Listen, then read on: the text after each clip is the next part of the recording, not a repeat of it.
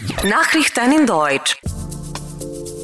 Ungarische Regierung verlängerte den Krisenfall. Dürrel Ballett feiert in der kommenden Saison zwei Premieren. Guten Morgen, Sie hören die deutschsprachigen Nachrichten am Mikrofon Csaba Szentkati. Die ungarische Regierung hat den sogenannten Masseneinwanderungskrisenfall um weitere sechs Monate verlängert. Im Sommer hat sich erwiesen, dass sich die Terrorgefahr in Europa infolge der massenhaften Einwanderung erhöht hat, sagte Regierungssprecher Soltan Kovac nach der Kabinettssitzung in Budapest. Der Migrationsstand ist nun bis zum 7. März 2018 in Kraft. Derzeit überwinden durchschnittlich zehn Flüchtlinge am Tag den Grenzzaun. Die meisten von ihnen werden aufgegriffen und über die Grenze nach Serbien abgeschoben. Maximal zehn Asylsuchende am Tag werden in zwei sogenannte Transitzonen unmittelbar an der serbischen Grenze eingelassen.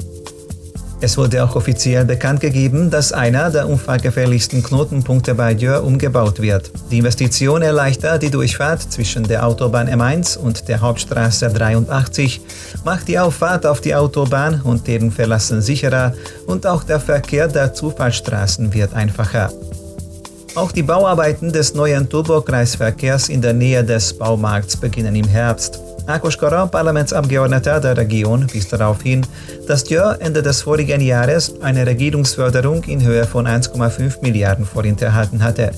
Der Betrag ermöglicht, den Abschnitt zwischen den Straßen Sauter, Szent Imre und Nagyimre auf zweimal zweispurig zu erweitern und den Kreisverkehr umzubauen.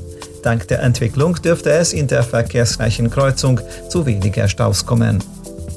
Das Jurel Ballett feiert in der Saison 2017-2018 zweimal Premiere. Das Ensemble präsentiert die Stücke Der kleine Prinz und Der scharlachrote Buchstabe.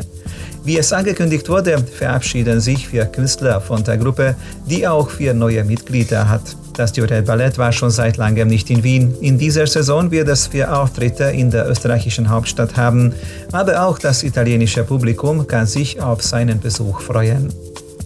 Deutschland schiebt keine Flüchtlinge mehr nach Ungarn ab. Grund sei die schlechte Behandlung von Asylsuchenden dort. Das geht aus seiner Antwort des Bundesministeriums an die linken Abgeordnete Ulla Jepke hervor, über die zuerst die Tagesschau berichtet hat. Zwar hat die Bundesregierung keinen offiziellen Abschiebungsstopp verkündet, de facto aber besteht ein solcher offenbar. Seit Mitte April wurde laut Ministerium kein Asylbewerber mehr nach Ungarn zwangsweise zurückgeschickt. Die Dublin-Verordnung besagt, dass für Asylverfahren jenes europäische Land zuständig ist, das ein Flüchtling zuerst betreten hat.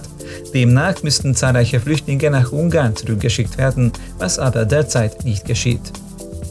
Greenpeace verlangt eine radikale Wende in der Verkehrspolitik. Nur dadurch könnten die Klimaschutzziele erreicht werden, heißt es in einer Studie im Auftrag der Umweltschutzorganisation.